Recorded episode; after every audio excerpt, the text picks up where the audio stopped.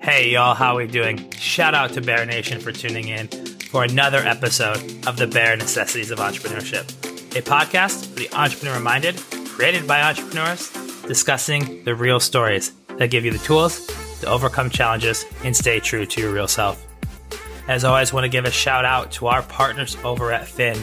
Phin is a social good platform that creates employee engagement and builds culture. We've teamed up with Phin to give back to the communities that we serve. For every episode, we will be donating $10 to the cause of choosing by our guest in the Phin platform. Enjoy today's episode. Bear Nation, how are we doing?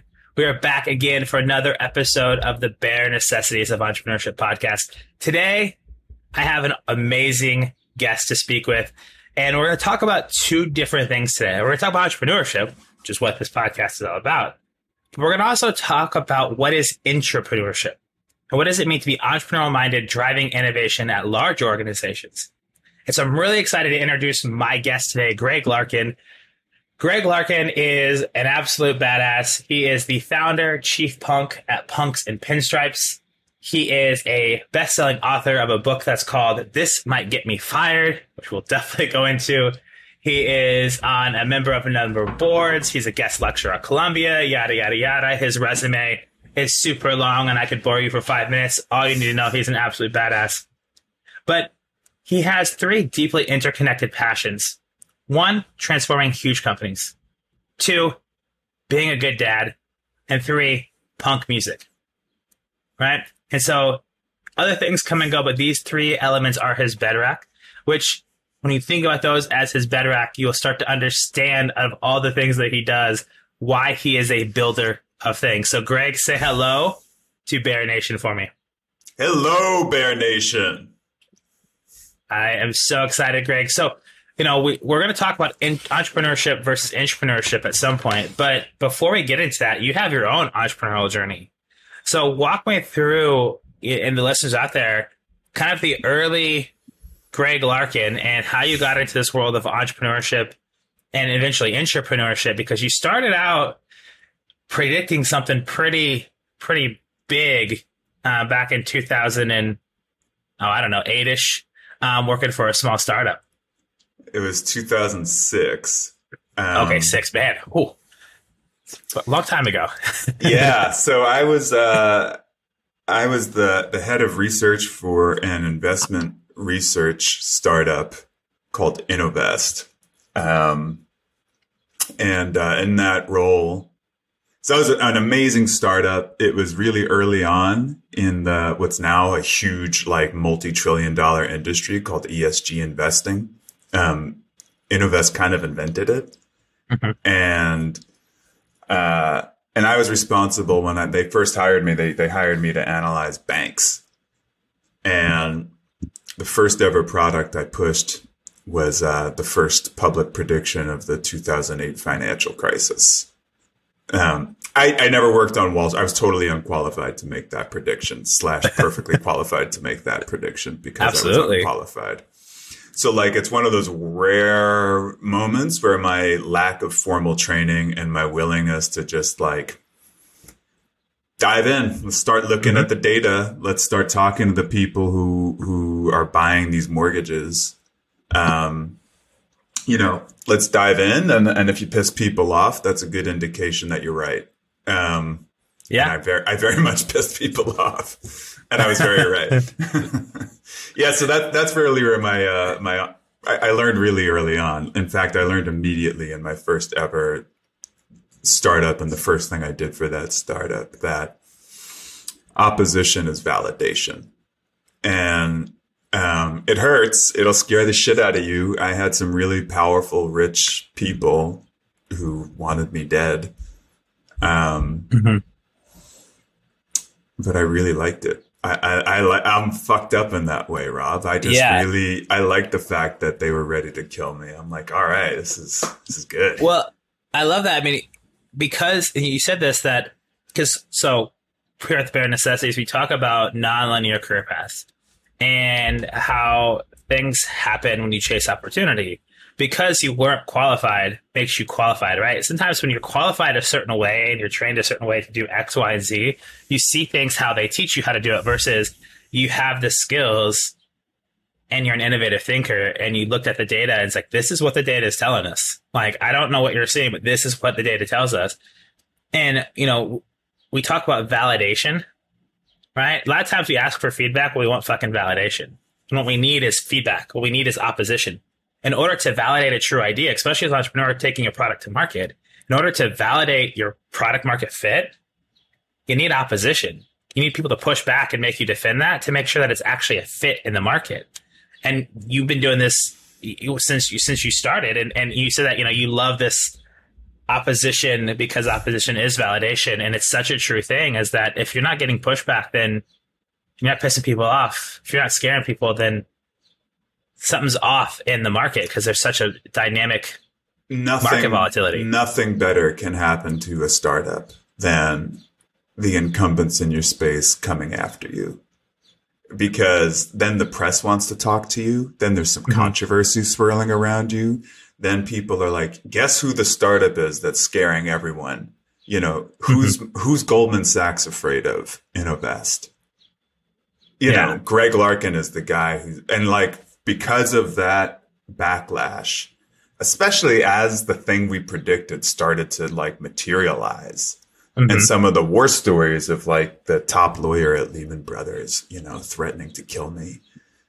You know, those things start to circulate. People start mm-hmm. talking. And they were, you know, as CNBC and Bloomberg and Business Week and the Wall Street Journal and the Financial Times were like, did anyone see this coming? And, and, and, and like, what did they see coming? And they found me, this like 28 year old punk. You know, I had no business being the guy on TV, essentially kind of dressed like this. Yeah. But suddenly I'm the guy that they're like, hey, we need that guy on TV because he's going to be the guy that pisses people off on air and keeps our viewers yeah. like, ooh, juicy. As opposed to, you know, um, the Bureau of Labor Statistics numbers just came out and the housing crisis has just materialized by 58 basis points and the Dow is up 38 points. Thank you. Good night. Like, I'm not that yeah. fucking guy. I'm the guy who's like, you know, the guy who's telling you, who's the sell side analyst at Morgan Stanley, that the banks are going to recover and Lehman is bottomed out, doesn't know what the fuck he's talking about. He's yeah. a jackass. He's a douchebag. He's just trying to separate you from your money. Yeah. And thank God I had a CEO at that time who, Matt Kiernan, God bless him, who was like, do it more be more aggressive. you know, he was like, you oh, need wait, that, you need that, that one in your corner. Oh, dude. I mean, most, very few CEOs would stare down the barrels of those guns and be yeah. like, uh, keep going. He was like, that's amazing. Say it louder. How can yeah. I help you? You know, he loved it. Uh, he really had my back in really significant ways. Um, and, and for him, it was a huge sales victory. Yeah. Um, it, it, it took our audience out of a niche market and into the general population of everyday investors. Yeah. Um, a lot of people who, you know, his philosophy was always, um, if you can, if you're speaking to a crowded room, say something that's going to slaughter a sacred cow and infuriate half the people in the room. Always because the other half of the people in the room will be like, we've been waiting for someone who had the audacity to say that out loud. Thank yeah. God that someone has finally had the, the, the courage to speak truth to power. Yeah. Um, and that was always his strategy. I think that's a great strategy for almost every startup. Um, and, uh, and I think the branding of most startups is like, are you having trouble loading your documents? Well, we can help. Every fucking scumbag yeah. is trying to do that is going to say the same thing. But if you're the person who's like, here's the bullshit you have to work with right now. It's fucked yeah. up. It's stupid. You deserve better. mm-hmm. uh, I think people resonate with that. Yeah. I mean, I think you make a great point that so many entrepreneurs take a new product to market and they're vanilla. It's the same thing. It's, it's derivative instead of making waves. And so for those that are listening and not watching, Greg's just wearing like a button up t shirt. Uh, when I met Greg, like the punk that he is, we were in Prague, Czech Republic. Uh, we were all we were both speaking um, at Web Expo, and Greg walks up in his leather jacket.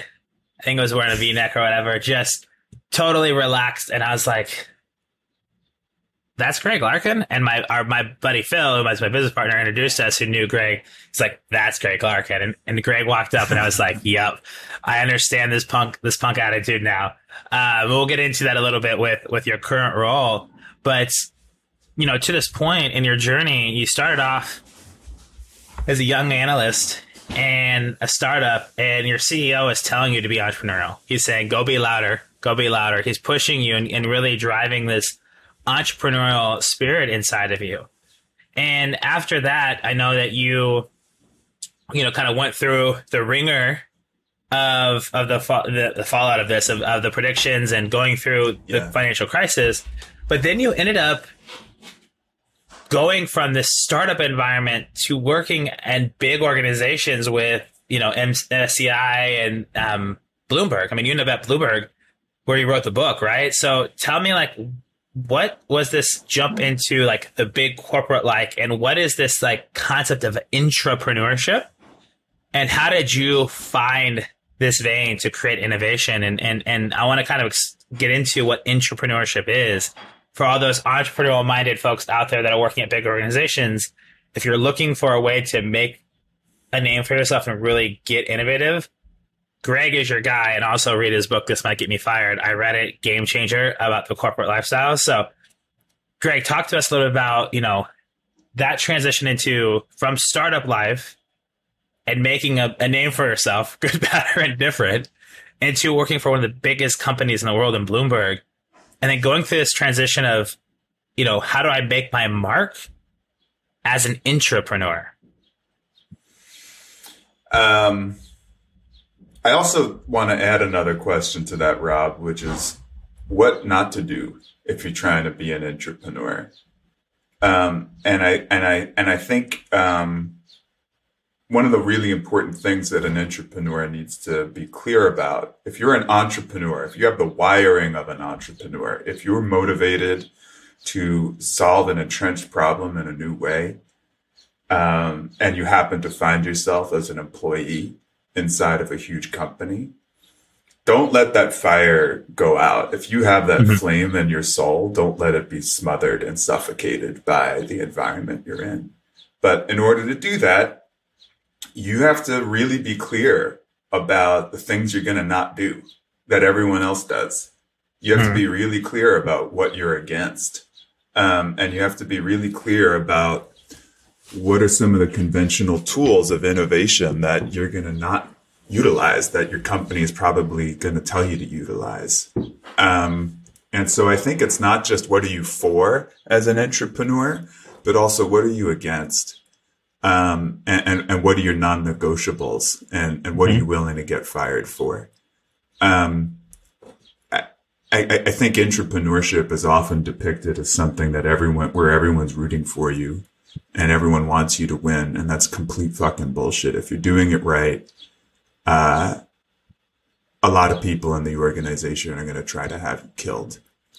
Um, yeah. They're going to view you as a threat. And, and, the paradox of being an entrepreneur is that the more successful you are, the more points you're putting on the board, the more gener- revenue you're generating, the more you're turning around legacy businesses.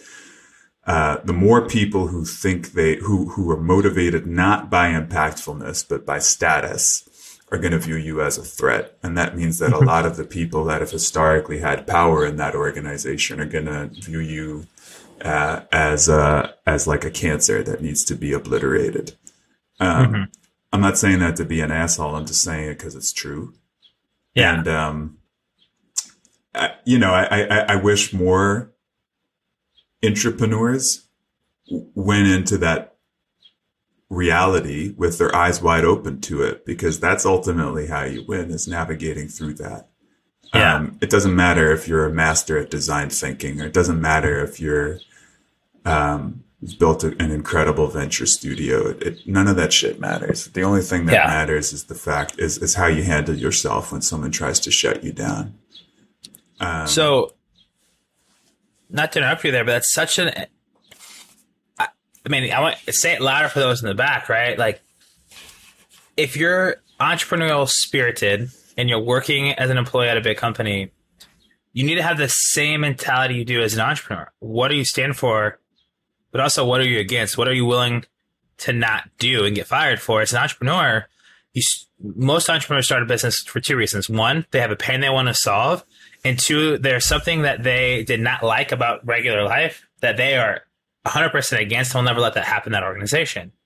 Yeah. Right. And so they're starting a business and creating a culture on something, standing for something and against something else. And so if you're going into a big organization, and yeah, it may seem scary, but the only way innovation really happens, as Greg said earlier, opposition. You can't just validate, oh, you're great. This is great. We're great. We're a hundred year old legacy company. That's how you get into problems. it's also it's a delicate balance. I don't want to make it seem like you just kick down the doors at a place like Well, um, yeah, there's at a place like IBM, and you're like, "Hey, fuck the system," and everyone's going to be like, "Oh my god, we're so happy you're here." You know, no, that's Mhm. not the way it's going to work. But um, what I have found that's interesting is it's it, it's a little bit more subtle than how I describe it, where you're like, "Hey, I'm here. There's certain things I stand for, and certain things I just won't tolerate." And you might be used to people putting up with that shit. I'm not that person. Mhm. Um, you kind of have to do that, but you also have to follow it up with, and if you are someone with power who's been here for a long time and you are motivated to create a new normal inside here, I'm here to help. Seriously, Mhm. here to help. I will work nights and weekends. I will put up with your bullshit because you're going to be investing in me and I'm going to give back to you Uh-huh. you know and and if we have that kind of relationship where you're my godfather and i'm your punk um let's do it like let's make that the snowball which grows and grows and grows and grows and grows until it creates some some degree of unstoppable momentum Mhm. um and that's that's a really important next thing you have to say, which is like, look, I'm I'm not here to be like everyone else. I'm here to do it differently and to have and, and I'm driven by impactfulness and differentiation. Mhm. Um, I'm culturally not one of you, and um,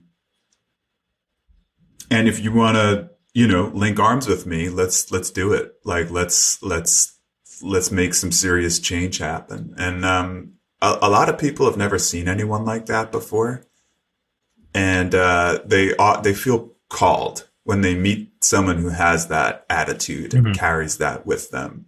yeah.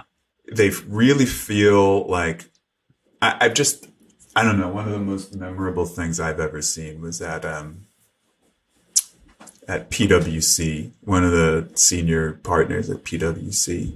Um, he did an amazing. He he was really. I liked him. He was always nice, but it wasn't until he met Brooke Cow, who was this like full stack uh, engineer, designer, superhero, who also had like a sleeve of tattoos. Uh, like had half of her head was like shaved. You know, her hair was a different color. She was like Megan Rapinoe from the U.S. Women's National Team, but Mhm. just a little bit more punk than even Megan Rapinoe is. She cursed too much. She didn't give a fuck.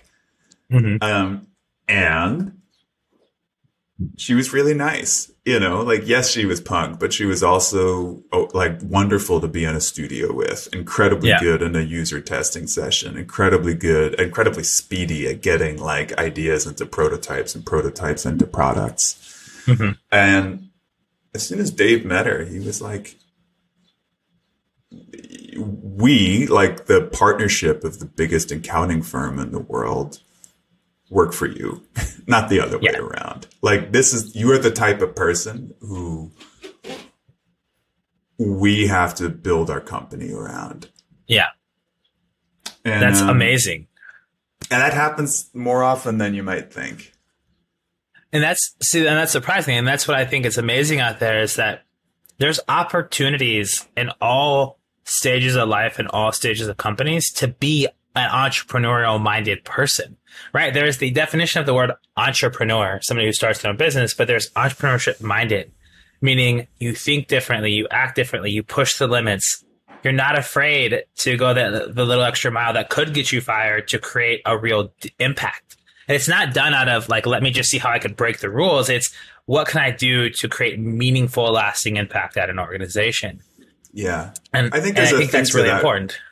It is really important, but there's, there's another piece to that, which is not everyone is, is wired that way. And so I think one of the things that an entrepreneur needs to, to do is if someone is just not organically wired to be an entrepreneur, how can they be a really good entrepreneur ally in a company that's really old and really conservative and really risk averse? Um, it's up to the entrepreneur to define that. You know, Mhm. where do you need people to clear out the obstacles, clear out the obstructionists, clear out the obstructionisms?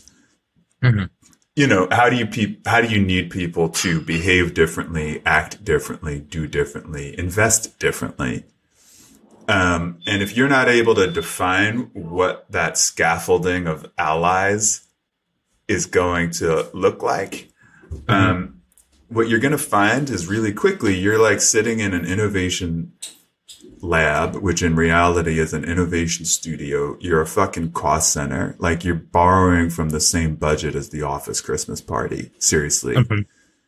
And no one takes you seriously. Uh, if at any time there's any moment of, hey, you know what? We just had a shitty quarter. We need to pull back. Guess who's going to be cut? You. Um, you know, you're you're in very tenuous position. That's a horrible. They call it an entrepreneur in residence. That's bullshit. It's an entrepreneur in jail. If you find yourself in one of those departments, it's bullshit. And especially Yeah. like me, if you have um, a track record in a startup of putting serious points on the board and like fucking shit up and, and, and making shit tons of money and doing a great job.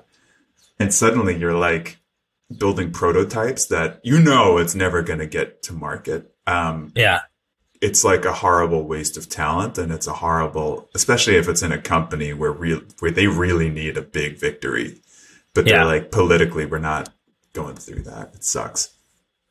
So when we think about so it sounds like one entrepreneurship also requires you to be much more of a tactician in finding allies because as an entrepreneur you're like fuck it I run my business I create I kind of but lack better term bust through my own walls right?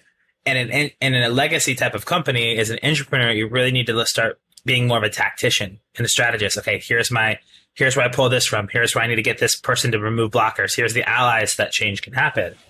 So when you think about these organizations, you know, you worked at Bloomberg and you, you, you talk about this, you know, and in your content, how does one, how does an entrepreneur create impactful innovation or change?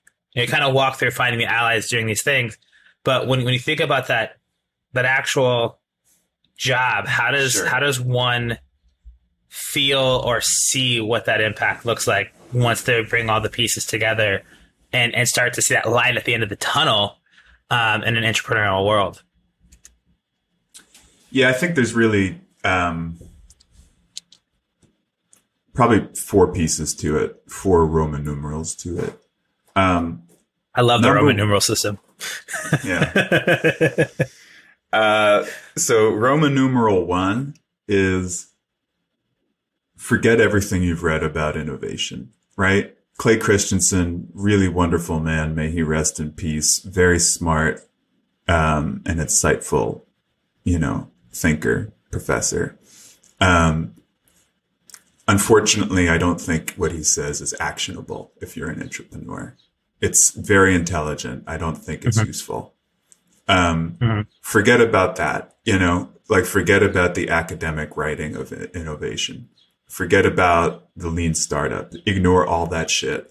Pretend that Carl Icahn sent you, right? Like pretend the meanest, most snub-nosed motherfucker, the worst sort of investor who just did a hostile takeover of your company and assume that they're that they sent you. They're like spoke to your CEO and was like, this person is going to be in charge now, right? They have a responsibility. So that's like thing one. You know, the reason you're there isn't to be anyone's fucking friend. Yeah. Um, and you have to insist on economic outcomes, right? You have to think like a aggressive Wall Street, and I'm lucky because that's the world I came from.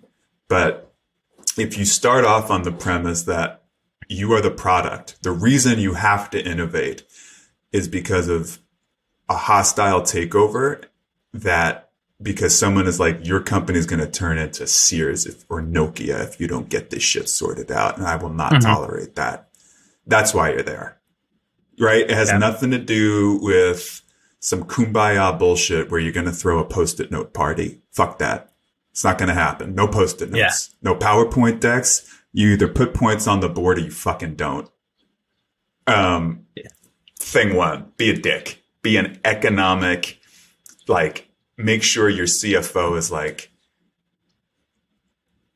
God, I'm so fucking happy to hear you say that. Right? Like, your CFO has just had the worst quarterly investment call with investors ever. Right? So you have to have a hypothesis of mission critical economic value that you're going to drive Okay. right out of the gate. And I call that the rule of 20. You have to do two things. You have to create a 20x new venture. You have to create a portfolio, and from that portfolio will emerge a 20x new venture or a 20% turnaround of an old business. Ideally, both. But don't do anything that doesn't ladder up to the rule of 20. Um, and, and if you see that you're working on something that will never have a chance of getting to that rule of 20, say it. Yeah. Say it out loud as fast as you fucking can. As soon as you see the dead end, as soon as you Mhm. do not have like clear visibility into achieving the rule of 20, say we are wasting our time, wasting our resources, wasting our money. And Mhm. we have other opportunities to use that money, use that time, use those resources to adhere to the rule of 20. Let's pivot.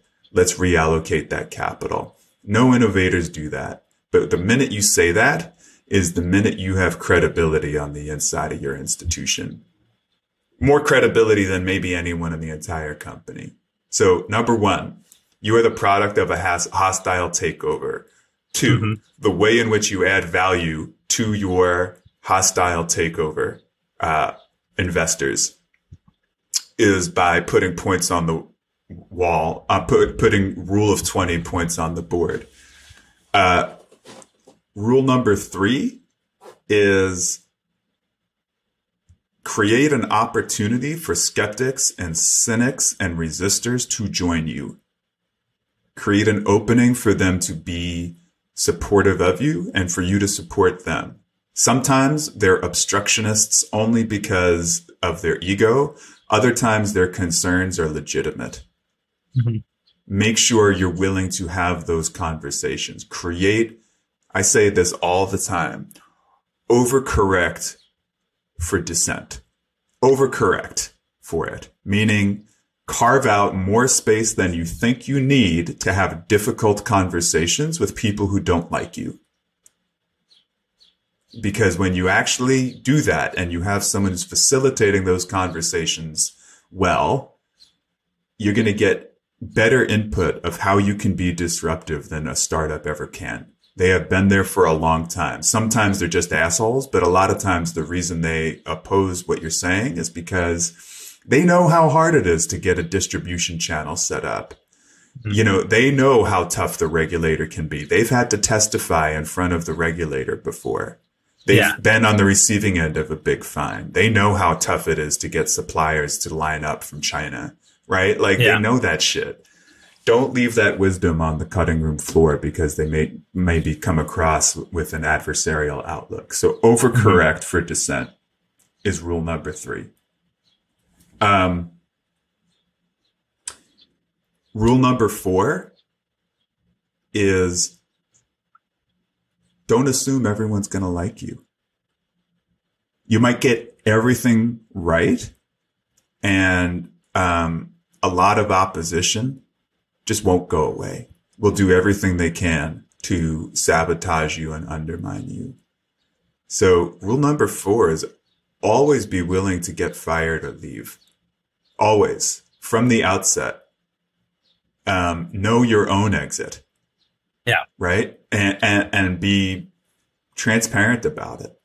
I'd say that all the time. Don't, if they're going to be like, Hey, you say that again, you're going to get yourself fired. Be like, fucking fire me. Do it. Like, let's, Yeah. you move on with your life. I'll move on with mine. The sooner and more often, like, that your self worth is not calibrated to their definition of you winning is something that has to be really clear really early. Yeah. And so I, I, I say this all the time. You have to have the talk, which Yeah. is you sit down with the most senior person who's got your back. You sit down with your godfather and, and you say to them, look, if I win, you're going to have some of the hardest, most difficult conversations of your life. Hmm. And don't say yes to me going forward unless you're ready for this, right? Because people who you are friends with, people who have a huge amount of power, people whose entire definition of their own self worth is because they are the senior vice president of X or the CXO of Y Yeah. are going to find that the power which constitutes their ego that I'm taking it away from them. Mhm. I don't want their power. I don't give a shit if I have their status. It's not why I'm doing this, but it's Yeah. going to happen. They're going to have, we're going to have that talk.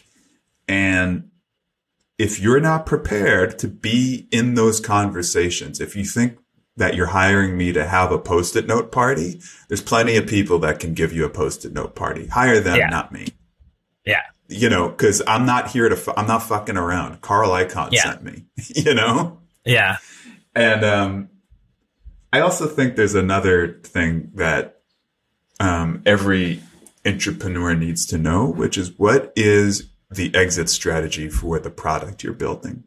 Mhm. Intrapreneurs have exits just like entrepreneurs. And that's kind of three exits. One of them is uh, it's a spinoff, right? We Mhm.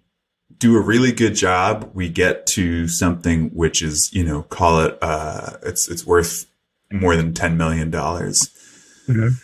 Um, and you know that if you had it as an independent entity that was separate from the company, you could just do better with it. Like my first startup, MSCI, not my first startup, but one of the companies that acquired us was started out as a division of Morgan Stanley. That was a spinoff.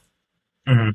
Um, the other is a walled garden. So like Marcus inside of Goldman Sachs is a walled garden. It is a standalone business unit, but it's kind of a walled garden inside of Goldman Sachs. It has to share a budget. It has to share some of the infrastructure. You know, it's, it's a division within the company, but it's pretty much standalone. It's its own brand.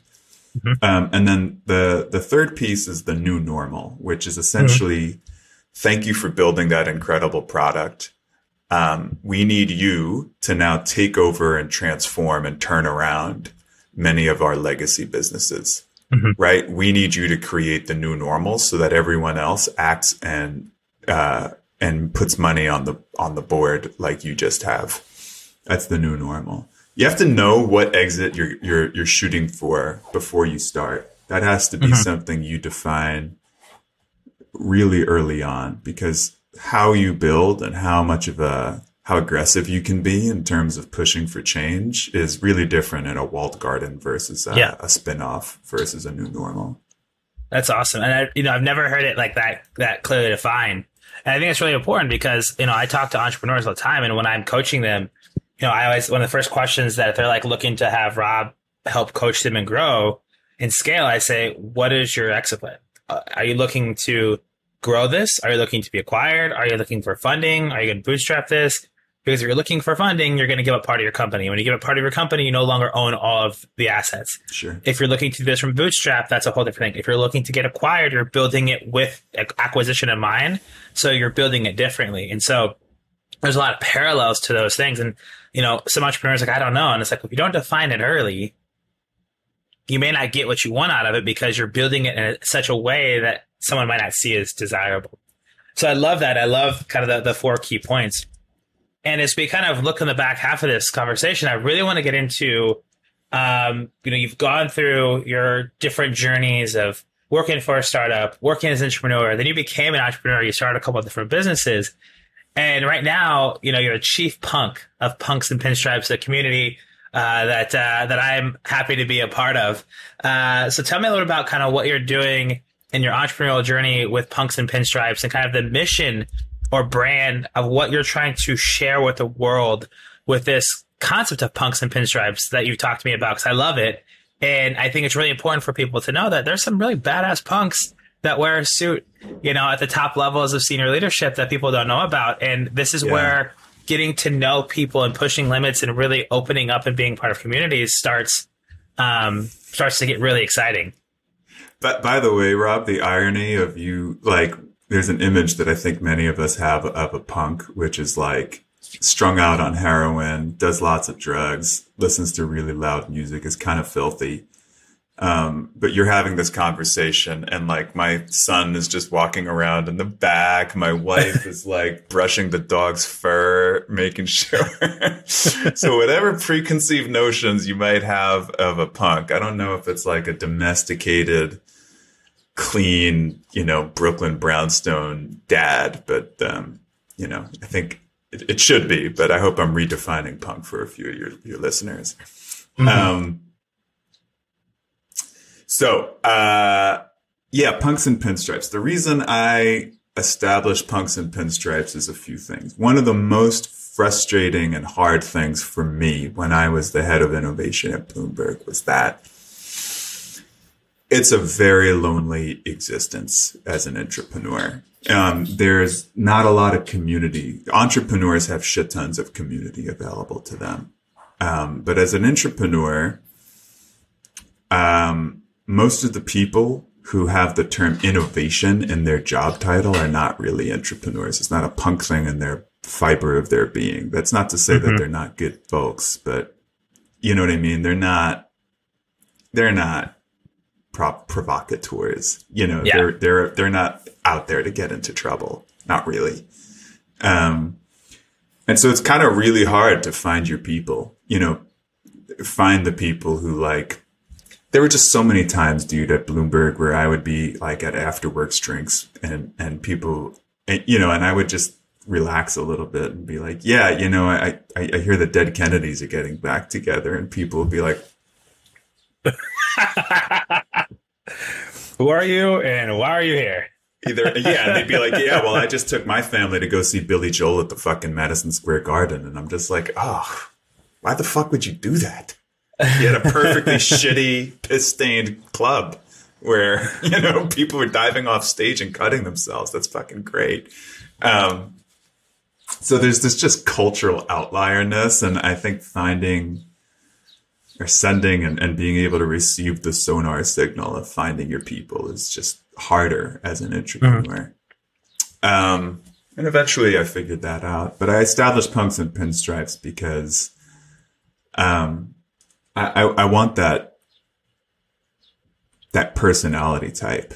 You know, the type of people that are willing to who who care more about impact than status and are willing to to get fired get fired or, or quit and or if they can't get it.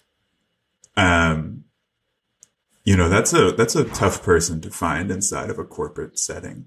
Yeah. Um I also found that as a an advisor and a board member, you know, the companies like my favorite ideal customers, um, you know, the CEOs who hire me, who I just love and they love me back.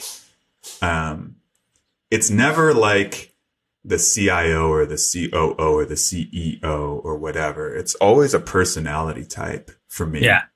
Much more so than it is like if it's I'm I'm looking for CTOs of X. Like it's really hard for me to know what conferences I'm supposed to be at, you know, um, Yeah. because they don't have a conference for people who are driven to create an entrepreneurial new normal in an old company. Yeah. Right? Tell me that conference, I will be there, and I'll I'll, I'll sponsor the biggest booth. Right? but yeah. it's like it, it's almost impossible to find that. Um, and so with punks and pinstripes, I kind of pulled together my really weird group of people. Um, by the way, I should also say that like, unfortunately, none of your listeners can like be part of it. It's it's entirely members picking who comes in. So. Mhm. Um, no offense to your uh, to Bear Nation out there. I love you guys. Hey, but- none, none taken. Bear Nations is always excited to learn about new communities and opportunities that, you know, there's could be an entrepreneur out there that may connect with you and become, you know, weirdly connected in that weird way because, you know, this is about entrepreneur minded, not necessarily just entrepreneurs, but, you know, totally, Yeah. totally get that. So, but this idea think- of creating a tribe around, you know, I think it's really important. We talk about community all the time and we're in a hyper connected digital age where community is more important than ever. And it's easy to be a part of a million communities, but finding the right communities that drive impact that connect at a deeper level is really hard to find. And, I think it's that's even what you're harder now With, than ever before. yeah. Um, because I think what social media has done is turn our life into a fucking beauty pageant. Mhm. And, and and also, you're can jump. to- You can jump from community to community with, with ease. Like I could be a part of this community this day, and then this tribe tomorrow, and that community the next day. There's no, there's not staying power to some of this stuff. So whenever someone becomes a new member of Punks and Pinstripes, um, they jump into we have a what we call a gathering every two weeks, and you know everyone joins on a one hour call. And one of the que- they have to choose a question, but um, one of those questions is, um, when was the last time you woke up at three in the morning and thought to yourself, "I'm a fuck up and it's all my fault"? And just Yesterday. to be clear, right? Like everyone has an answer to that. Everybody. I mean, yesterday I, I woke up at three o'clock in the morning and realized that I had forgotten to send out three things. I was so pissed because I promised them would go out on Monday, and I woke up and it wasn't done, and I was just like, Yeah, so I woke up out. at three in the morning yesterday thinking to myself, Rob Napoli was supposed to fucking send me something yesterday. And he fuck- no, I'm kidding.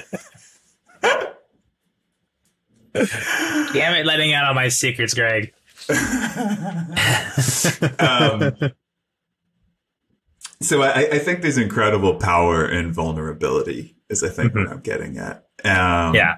And like, just to be clear, like w- some of the people who are part of this is, um, Stephanie Trunzo, for example, senior vice president of transformation of at Oracle. Zev Siegel, who's the co-founder of, of, of Starbucks. Um, Mike Amato, uh, he's the chief product officer for Barclays Bank. Like, y- you objectively look at their resumes and you, and you see how they live and you might think to yourself, like, well, they don't need to worry about shit. Like, they don't have those moments at three in the morning. I, you know, what do they have to, and like, you know what? They are, uh, deeply flawed. They're error prone. They have, they think about their own self esteem. Uh, you know, there's not, they're, they've ticked off all the items on their bucket list Yeah. and they're still human. you know, uh, they're still human and they find a lot of strength in, in, in being in sort of uh, a community, which is like, yeah, give us your ugly and we'll give you a big ass hug. You know, uh, we'll love you through it. And I, I, think that's, um, everyone should have that in their life if they don't. And I think, it. and I think, I think people should, um, that's really what I loved about punk when I was a kid growing up in New York City. To be honest, like the reason Yeah. punk is is is yeah, I, I like I like the music, but I'll be honest, I also listen to like John Coltrane and Led Zeppelin, Yeah. um, like Delight. yeah, I mean it's okay to it's okay to be a little well rounded, you know. Sure. Um, but what I liked I about love, it, it was it was a it was a collection of misfits. You know, you yeah, go down right. to like CBGB's and ABC No Rio and all of those clubs, and it was like this beacon that was sent out to all of the New York City area, which was like if you're someone who hasn't quite figured out how and where you fit in, uh, you're going to be just fine here. Bring your weird. Right. And um, I mean, I'm 34, still trying to figure that out. So you know, it's it's a lifelong journey, and you know, that's part of what I think drew us together immediately yeah. in Prague, hanging out and like the conversations we like. For those that don't know, Greg and I sit down and talk. We could talk easily for two hours, and we'll cover like 15 different subjects and go through th- multi-threaded conversations and end up kind of just looking at each other like, okay, you want another beer? Like, what did we just cover? Because we just covered so much depth. Um, kind of similar to this. Uh, but Greg, as we kind of hit the last last couple minutes here, I have a couple questions I always like to to ask uh, everyone on the podcast. So let's finish them. this up. And I love, and I, I know the answer to this, but what is your superpower? Uh, my superpower, I think, is speaking truth to power in a way that might make them uncomfortable, but also mm-hmm. in a way that they can hear. That's, and, very and, important, and, and, maybe and maybe embrace. Yeah, I think it's very important, right? Because the other thing is, is it's not that you just speak truth; it's speaking truth to power in a way that people can hear and, and potentially embrace. Meaning, it's delivered in a way that is meant to be heard and understood and acknowledged. And that's yeah. a skill to do without coming off as a massive dick. You know? Yep. And sometimes people I think that, but for the most part, you're doing it from a place of truth and caring and honesty and vulnerability, all the things we just talked about. And that's really yeah. important. And it's it's it's truth. Um, I, I I wish people used this phrase a lot more. I need to share something with you that might be hard for you to hear when you do X or when the CEO says Y, it doesn't yeah. come across as sensible or credible or honest or kind. You know, the way it comes across to an entrepreneur like me is A, B, and C. Yeah. And, and, and I think there's a way to correct that. And that's why I'm sharing it with you. That's not who you kidding, asshole. Really? Is that how we are? No, it's like there's a reason I'm sharing this with you is the re- is because I think there's a, a, a better way forward for everybody. And yeah. I think a lot of people would just prefer to suffer in silence and I'm not, I'm not everyone else. Love that. So what's, uh, what's one book, resource, show, piece of content you'd recommend right now? Oh my God. Uh, do I have it? Dude, the Hype Handbook mm-hmm. by Michael Schein. Have I, have I? You you recommended this to me. I've shared it so many times. I've read it twice. I've even like tweeted at him and had him tweet back about how good this is. I've recommended to every entrepreneur I know. Let me tell you something. Everything you think you know about building your brand and marketing and all of that shit is wrong. 100% wrong or not 100% wrong.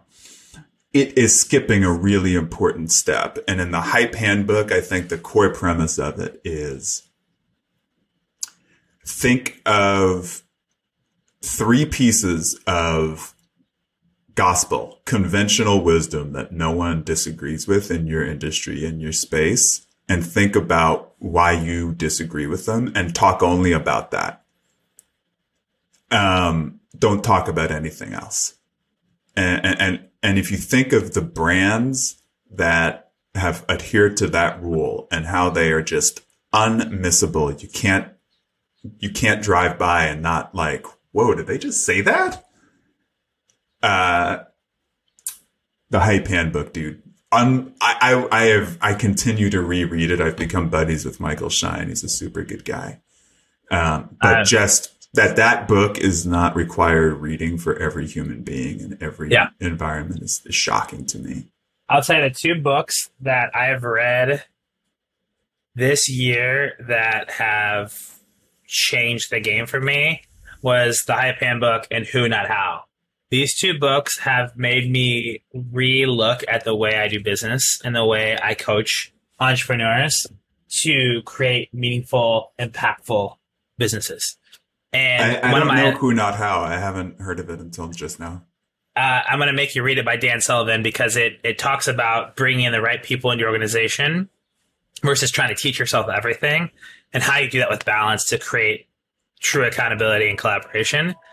And I can tell you that my my legacy, my impact is I want to help ten entrepreneurs do million dollar businesses. They do million dollar businesses, they can hire a team, and then they can in turn do that again and over and over again. So it creates a lasting impact of teaching people how to run Sure. a million dollar business. When I read those two books, it's just completely continued to further my ability to make that impact as a coach. And I, it's just been a game changer for me, both those books. So uh, I love the Hype Handbook. I've been shouting it from the rooftop since you recommended it to me like three months ago. I put it in my Amazon cart and had read it twice and still just like in awe over it. Yeah, it's great. So I know we're at time, but Greg, what is the lasting, what's the lasting kind of message or piece of advice that you would give Bear Nation um, before we close this out? Um, seek the advice of survivors, not superheroes. Right?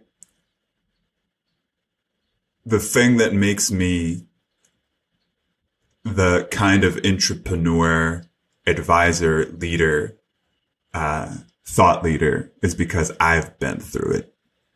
I've been Mhm. through it. I've gotten kicked in my ass eight ways till Sunday. I have encountered every fucking roadblock. I have gotten, I've had those 3 a.m., you know, Mm-hmm. moments where you're like, this is not right. This isn't where I'm supposed to be. Um, I've, I've lived through the darkness of it. And when you've done that and you come out the other side and you continue to, to, to, uh, believe in the mission of it and you continue to persevere and develop the tenacity to keep going, um, you have a really different playbook than someone who sits sits on the sidelines and is like, as an observer of how innovation is supposed to work inside of a huge company, here's some problems I've seen and some solutions I've developed. Um, same thing with startups. You know, Yeah. it, it seek out the people that have gone through it. The the, the Yeah. survivors don't have the biggest and strongest and most visible brands but they Yeah. do have the best resources. They do have the the most valuable insights. They're the people who will work you the hardest. They'll push you Mhm. harder than you're comfortable with. And they'll have the broadest shoulders when you need somebody to be like, Mhm. "Hey, it's just not fucking working. I feel stuck and I'm sort of hating myself." It's the survivor that'll be like, "I know where you are." Mm-hmm. And that empathy, an ounce of empathy, dude, will- is is worth a lot. And um, Yeah. So I think seek out seek out the survivors and and and ignore the superheroes. Yeah, I love that because it's really easy to to never have built anything but be an expert in this void of social media of people shouting out. And I saw a post the other day about somebody who was like, "I went to business school for six years and never used it, and now I'm running, I'm making 25k a month building this building this agency, and I can show you how." And it's like, well. In order to build your agency and do the things you did, you use your fucking business degree and it's things that you learn in school. You put them to practice, so you're just doing this to create a viral TikTok following to drive business when it's like, no, no. It may not have translated well. You probably could have taught yourself how to do this without a six year business degree, but you're putting into practice what you learn. Like those six years taught you something to lead you to where you are today.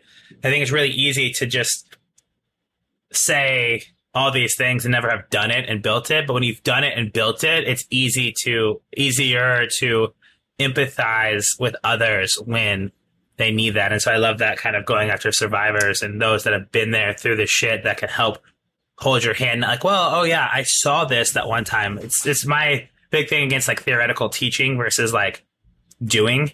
Yeah.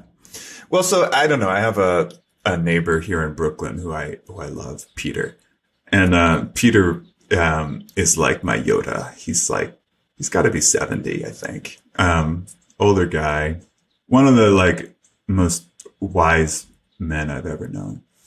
Um, he was over last weekend, and he said, "You can either embrace or resist.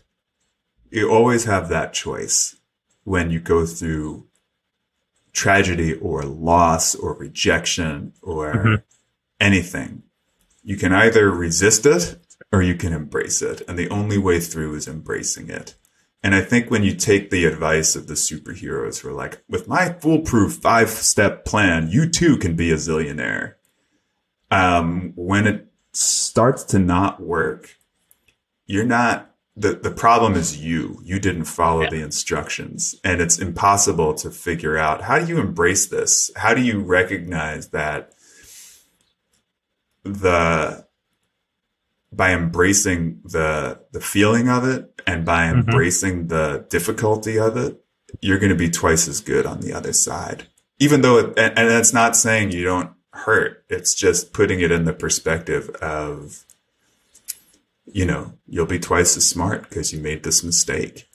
Yeah. And um, I think every entrepreneur, every entrepreneur needs to have that tenacity and, and needs to appreciate the moments where they get knocked on their ass as being the things that build out that tenacity. I love it. I think it is such a great message to end on. Greg Larkin, thank you so much for coming on and being a part of Bear Nation. Um, for those wanting to get in touch, I will drop your LinkedIn profile um, so they can connect with you. Um, and also, I will drop a link on Amazon to the book. This might get me fired. If you haven't read it, it's an easy read. It's a great read. Uh, Bear Nation, go show Greg some love, support uh, his book. You'll learn a lot from it. Every entrepreneur and intrapreneur, I think, should read it, especially when it comes to uh, the story behind it. And if I had time, I would, I would love to tell that story. Maybe we'll get Greg back in and talk a little bit about that story of the moment he had to, to write that book. But Greg, thank you so much for being a part of this podcast series and uh, for supporting Bear Nation. We appreciate you. Appreciate you, Rob Napoli. Thank you for doing what you do. Uh, much love, my man. Bear Nation, thank you so much. Until next time, stay well. Bear Nation, once again, thank you for listening to the Bare Necessities of Entrepreneurship. If you enjoyed this episode, please subscribe and leave us a review. And until next time, take care.